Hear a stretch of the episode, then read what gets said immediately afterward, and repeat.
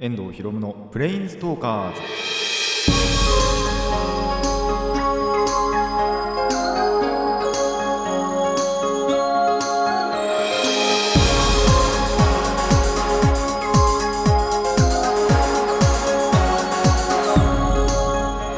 ラジオの前の皆さんこんにちは。遠藤博夢のプレインズトーカーズパーソナリティの遠藤博夢です。この番組はアニメゲーム声優が大好きなこの僕遠藤博夢がマジック・ザ・ギャザリングのプレインズウォーカーがいろいろな次元を旅するがごとくいろいろなジャンルの話をする番組です。あのーまあ、前回12月のね上旬ということでまだまだ暑いなとか やっと秋になったかとか言ったと思えばいきなり寒くなりましたね。一周またいですごいいきなりガンって冷えてまあ何って本来はこうあるべきなんだなって 思いはしますけどいきなりね途端に寒くなったんでびっくりしましたけど。まあそれがただねやっぱりその遅かっただけだなとは思います。冬ですからね。12月のまあまだ一応中旬かな。あ上旬でいいのかなまだ。っていうところでですね。まあでもやっぱ12月になったってことで、まあ、寒いはずなんですよ。本当に1週間前がね あの本当に異常だったんだなって思うぐらい、まあ、一気にね寒くなって。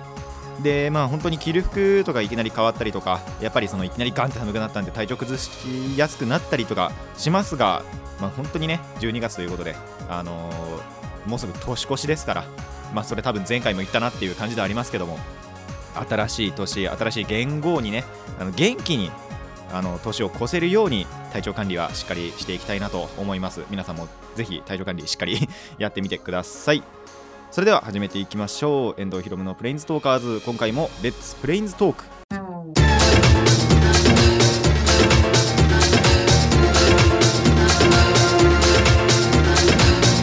ラディキャスネット。改めましてこんにちは。遠藤ひろむです。あのーまあ、コーナーにするほどの話でなくなってしまったのでここでお話ししようと思うんですけど、えーアルティメットマスターズ買ってまいりました。本当にそのカードショップ当日にその12月7日に当日に行ってでただちょっとその日に開封することはどうしようかなと思ってたんですよ。あのできればやっぱりその MTG 知ってるっていうかそのがっつり今やってるやつらと一緒に開封しようかなと思ってたんですけどただやっぱりその予定が合わなくなっちゃってただその日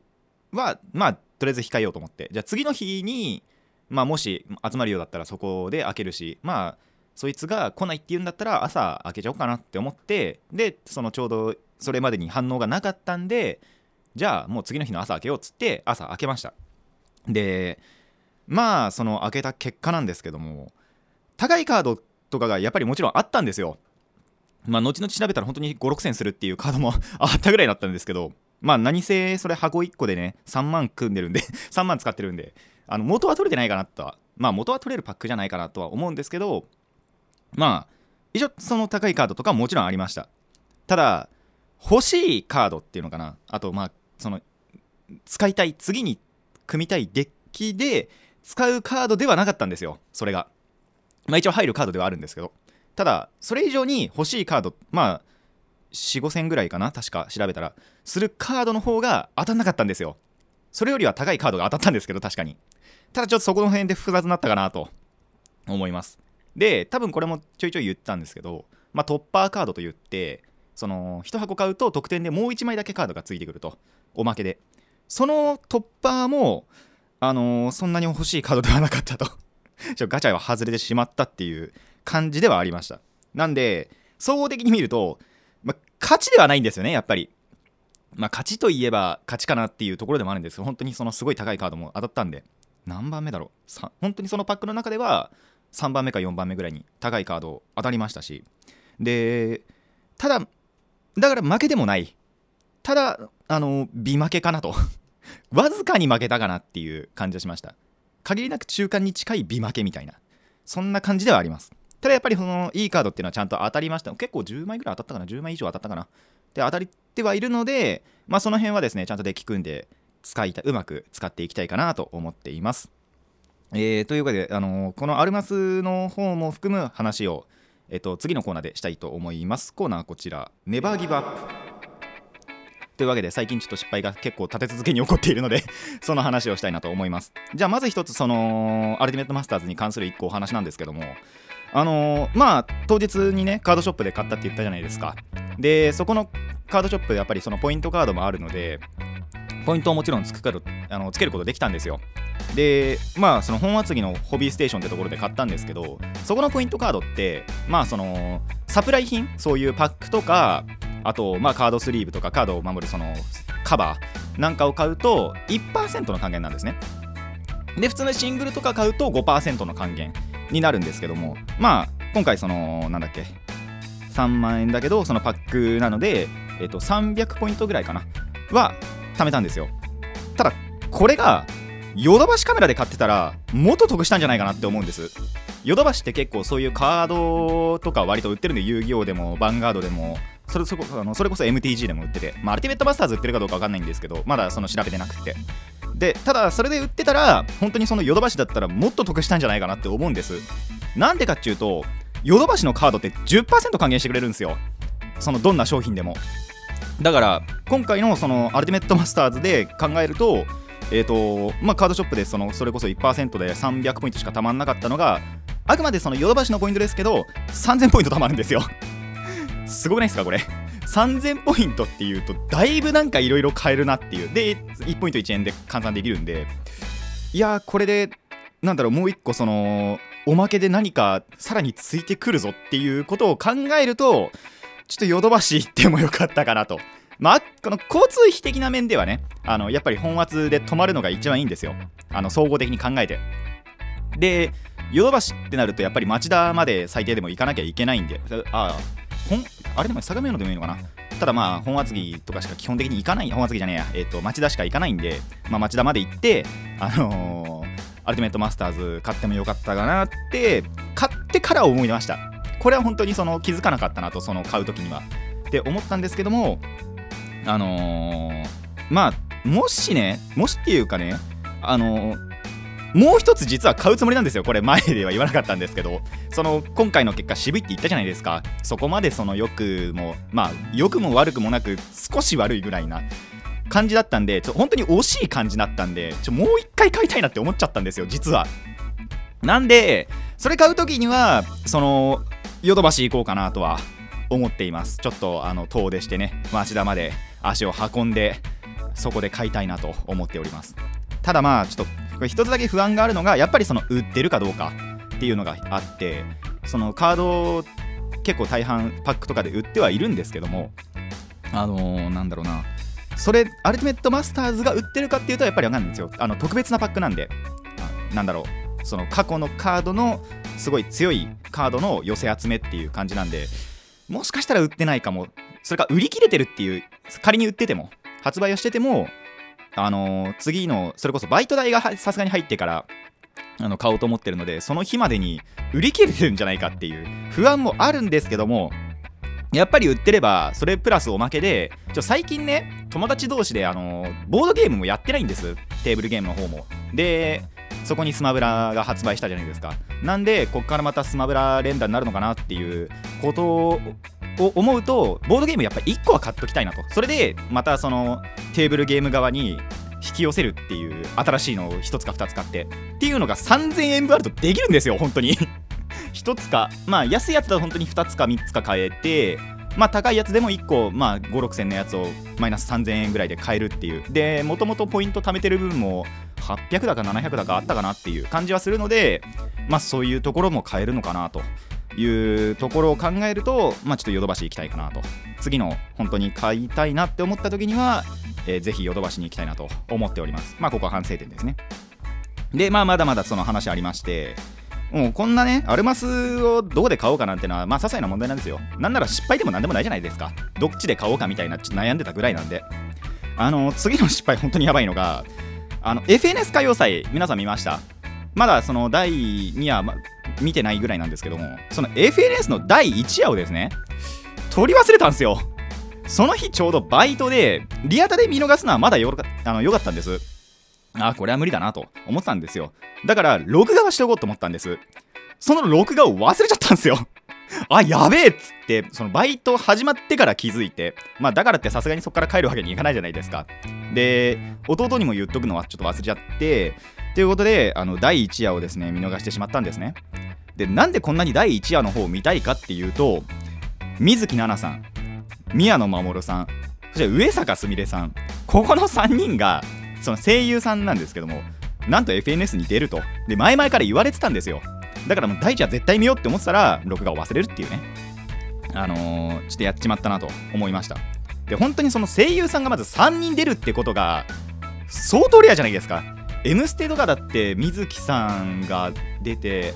青井エールさんはでも歌手ってだけだからな確か。その2人が出る出たっていうことはあったりしたんですけどもそれ以外のやっぱり場面とかでこうやって声優さんが3人も出るっていうのがやっぱり珍しいんで見たいなって思ってたんですけどあのー、本当どうしても見たかったなって思いましたけどもう録画をし忘れると。で一応その上坂すみれさんの分は結構ツイッターで出回ってたんですよ。まあなんでかっていうとそのまあやばいことが起こったからなんですけど。じゃああのこれは大大丈夫ではあるんですけどまあ言うか。あのまあ上坂さんが歌ったのポップチームエピックっていうちょっと前にやってたポップテピピックのオープニングなんですね。でそのポップテピピックの映像がやっぱりその後ろで流れてたんですけどあの2番に入った途端に青井翔太が出るっていうあの映像でね実写の青井翔太が出るっていうちょっと珍事件が起こりましてそれが結構やっぱみん見てたみんなに受けたらしくツイッターでそこの部分だけ出回るっていうことが起こって僕あのその日の夜に一人で笑ってたんですけど それぐらいのことが起こってたんでいやありがたいで見たかったなとは本当に思いましたね。もう第2夜で興味があるのが一応その平野綾さんが出るということを知ってるんでもうその次の日に録画しましたからねあの予約を。っていうぐらい本当にちょっと今回失敗したなと思いましたので第一は本当に見たかったの録画したかったなと思いました。あの皆さんもね録画の忘れは気をつけてください。でまあこれちょっと最後の話をしたいと思います。これもっとやばいのがちょっとアルツハイマー疑惑来たかなと俺に。僕にねアルツハイマー疑惑が来たかなっていう話なんですけどあのー、まあバイトの話なんですよ。先月のうちにね、まあ、友達に変わここちょっと変わってほしいんだけどって言われてて、ああ、いいよって言ったんですよ。で、まあ、その日時には承諾したんですけども、完全に忘れてて、つい、まあ、先、この収録の先週の話なんですけども、で、全く覚えてなかったんです。で、シフトもらった時もそこに全く眼中になくって、完全に見落としてたんですよ。で、ガチでその日、本当にオフのモードになっちゃってて、あのー、まあ、バイトが始まってった時間ぐらいにはもう寝てたんですよ。なんなら僕。寝てたっていうかまあちょっとすごい本当にダラダラしてた。っていうぐらいなんですけどそしたらいきなりそのお店から電話かかってきちゃってあのー、今日こいつの代わりに入ってるけどみたいなこと言われてあやべ完全に忘れてた。もう他の人と変わったところは覚えてるんです。今でもここは確か入るんだよな。そいつのところだけは完全に忘れてたんですよ。で本当にオフのモードに入っちゃっててあのー、顔とかも洗ってなくて髪とかもその電話かかってきてからえっ、と直さなきゃいけなくって。っていうことでえっ、と結果遅刻しました。その日に。っていうことであのまあちょっと他のねバイトさんとかにもまあ1人しかいなかったですけどあの謝ったりもして。まあその日一応そのまま普通に10時ぐらいまでバイトはしてえっ、と事なきは得ました。特にそんなに怒られたりはしたかなしあのしなかったんですけど。あのー、本当にね僕まだ22歳ですけどこの収録の時点では。ちょっとボケできちゃってるかなともうすでに。やばいなと思ってるんであのしっかりしないとなと思いました。皆さんもちょっとボケにはね気をつけてください、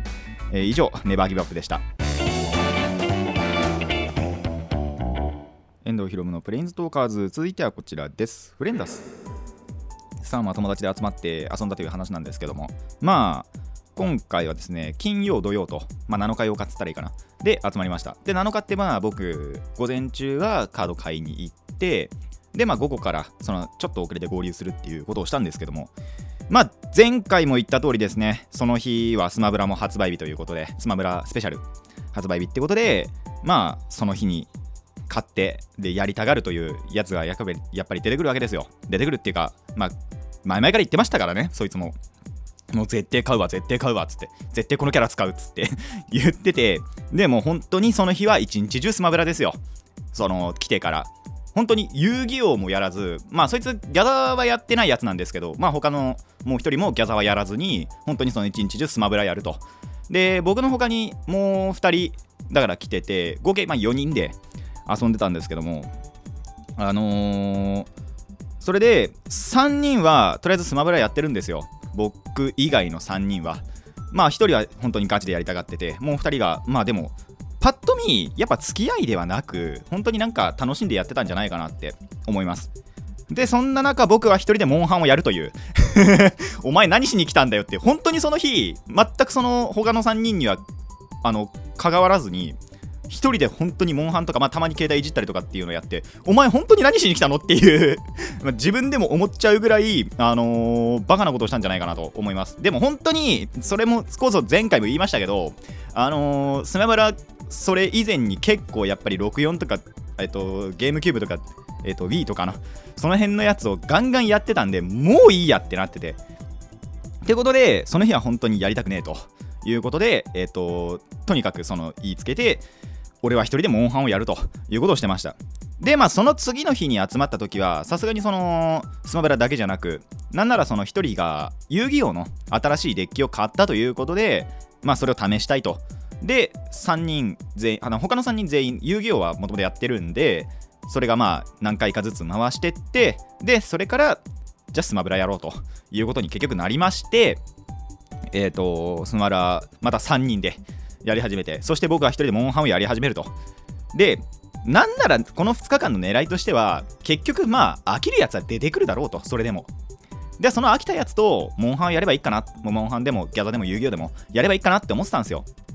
でそれが本当に金曜日なかったんです。だから本当に1人でモンハンをやってるだけってなったんですけど土曜日はあったんですよちゃんと。まあ1人が本当にやってるうちにどんどんどんどん飽きてきて姿勢がすごい崩れていくっていうやつがいたんですけどまあそいつが、まあ、もう一人に提案してであのー、これからちょっと1対1でやってってその一番やりたがってるやつと。で余った1人でちょっとあのー、俺のね僕の方のモンハンの手伝いしようぜと。いうことに、まあ、後半本当に最後の最後ですけどなりましてで、えっと、土曜日の方はあのー2人でマルチをやることがあると。そういうことはありました。まあなんだろうな。スマブラそろそろねさすがに復帰はしようとは思ってるんですけど、まあ、もう1回分チャージするかなと。もう1回分はさすがにそのサボってまあ次の次遊ぶ時からは参戦しようかなとは思っています。まあその分ね、あのー、僕のモンハンの方もね進んだんでその点は良かったかなと思います。まあ皆さんはねちょっとそういうバカなことは しない方がいいんじゃないかなと友情崩壊とかにつながりかねないのでまあ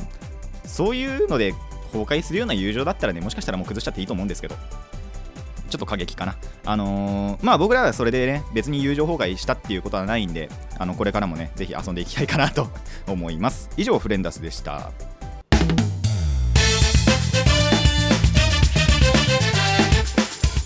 遠藤ひろむのプレインストーカーズ。続いてはこちらです。リコーマー。さあこちらもですね前回の告知通り、えー、プリキュアの話をしようかなと思います。まあ何の事件が起こったかっていうと、えー、2018年、えー、12月の2日分、えー、第42話エールの交換これが私の応援だという回にてえーまあ、まずこれがどんな話かというと,、えーと、若宮あんりっていう、まあ、男の子がいて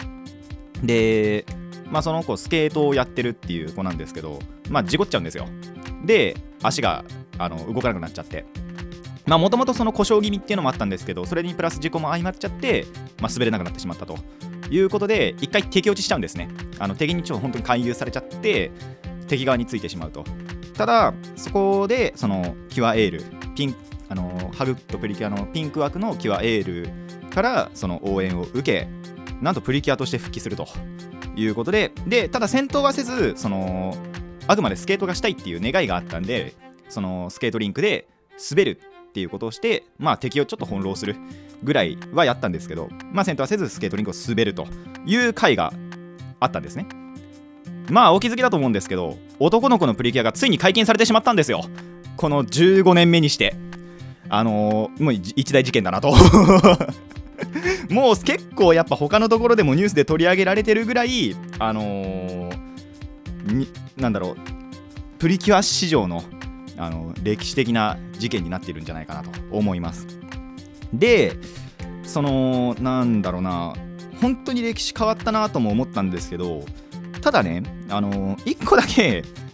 これどうなのかなって思うのが一応前作、まあ、14代目の、えっと、14代目っつか、えっと、正確には10あん？13代目なのかな？そうか。あのー、2期分やってるっていうプリキュアもあったりするんで、まあ、14年目のキラキラプリキュアラモードにて、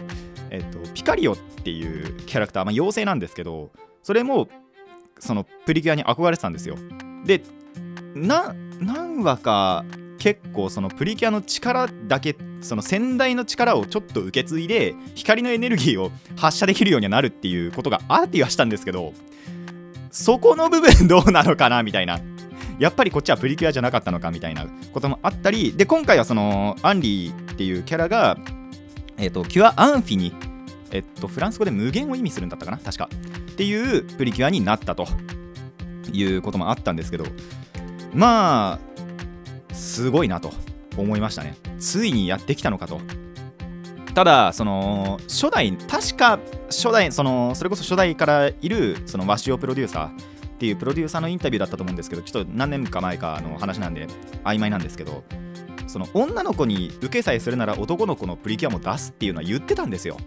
け本当に結構前なんですけど。でそれがついにこの15作目にしてあのー、実現してしまったと。で今回のその男の子のがプリキュアになるっていうのはあのー、まあそれこそなんだろう女の子に受けてるのかどうかっていうのはあんまりそれ分かんないんですけどもし本当にこれで受けていたらこれからもちょくちょく出てくるのかなって。16個目以降も、まあ、16個目もあのタイトルだけなんだろう公開はされましたけども。ただそれ以降ももしかしたら増えていくのかなっていうのはちょっとなんだろうなあるんじゃないかなと思っています。まあそれはさすがに分かんないですけどね。あのこれから出るかどうかも。まあちょいちょいかなっていうのは、えーと、予想ができるんじゃないかなと思います。まあ、僕自身これについてどう思ってるかっていうとまあどっちでもいいかなと。結局はその僕らの意見こういうおじさんたちの意見じゃなくてあのー、まあ女の子の意見っていうのが必要だと思うので僕は何とも言えないんですけどまあ僕個人の感想としては別にいいんじゃないかなと。それこそそのなんだろうな。まあ、プロデューサーの意見とちょっと同意っていうか同意見というかそういうところはありましてそれこそその女の子に受ければ話そのものが面白ければ僕も別にいいんじゃないかなと。思います、まあ、皆さんはどう思うかというのはあのー、ぜひね皆さんで考えていただいて。まああんまりそのバンバンバンバンね連続でやっちゃうっていうのはあのまた女の子に受けなくなっちゃうのかなって思ったりもするのでちょいちょいでいいのかなとは思います。まあ今回も本当に15年でやっと1人ですからね。ということであのー、今回でねあの男の子のプリキュアが出たと。皆さんもそういうことについてちょっと考えてみたり。あとまあ実際にそのどういう話だったのかっていうのは42話を見ていただいてまあそろそろハグプリも終わっちゃうのか、なんなら僕、アニマックスで見てる魔法使いプリキュアもそろそろ終わっちゃうなっていうところではあるんですけど、まあ、その辺を、あのー、見ていただいて考えていただけたらなと思います。以上、リコーマーでした。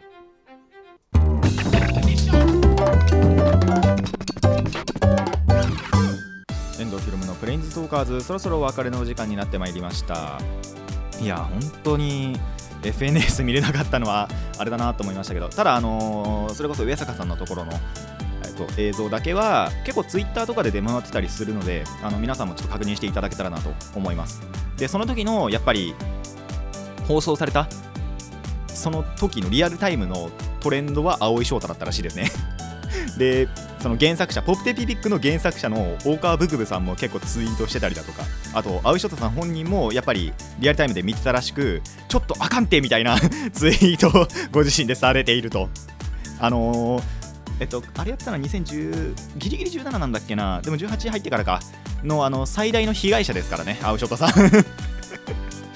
キングスーパーライブも出てましたけど、ただそれ以上にそのちょ被害を被っているっていうことでですね、まあ、いじられてるなっていう感じがあって面白いですけども、まあ、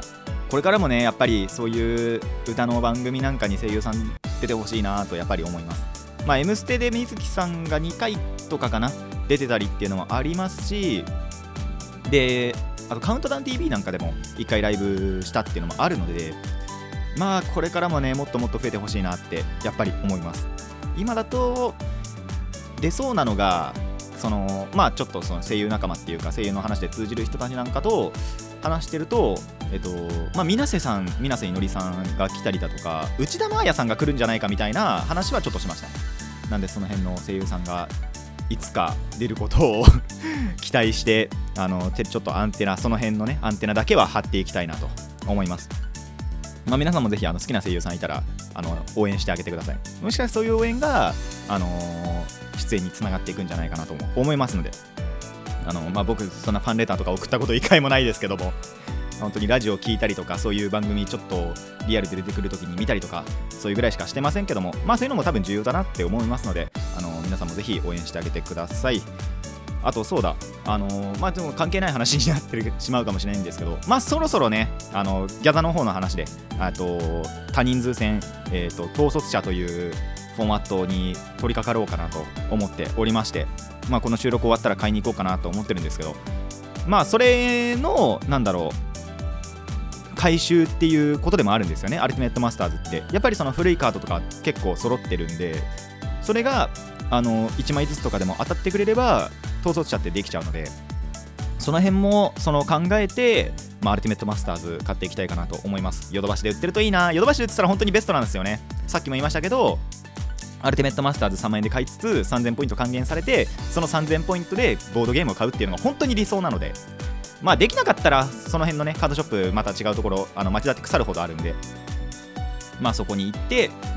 買って普通に買っていいかなとは思ってるんですけどできればヨドバシで買いたいなと思っております。あみんな買っちゃうかな？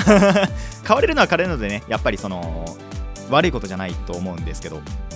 ただその僕の分まで買われちゃうと あの僕が買えなくなるのはちょっと悲しいんであのまあ、できれば残しておいてほしいなっていうところではありますがあのぜひぜひ皆さんもねあのお金に余裕がありましたら本当に特別なパックで強力なカード入ってるので、アルティメットマスターズ、ちょっと注目してみてください。まあ、効果ちょっとパッて見ただけで分かんなかったりすることも多いとは思いますが、まあ、もしね、なんだろう、それで抜いてみて、こんなカード当たったんだけどみたいなことがありましたら、コメントとか寄せていただけるといいなと思います。それではそろそろ終わらせていきましょう。遠藤ひろむのプレインズトーカーズ。ここまでのお相手は遠藤ひろむでした。また次回もレッツプレインズトーク。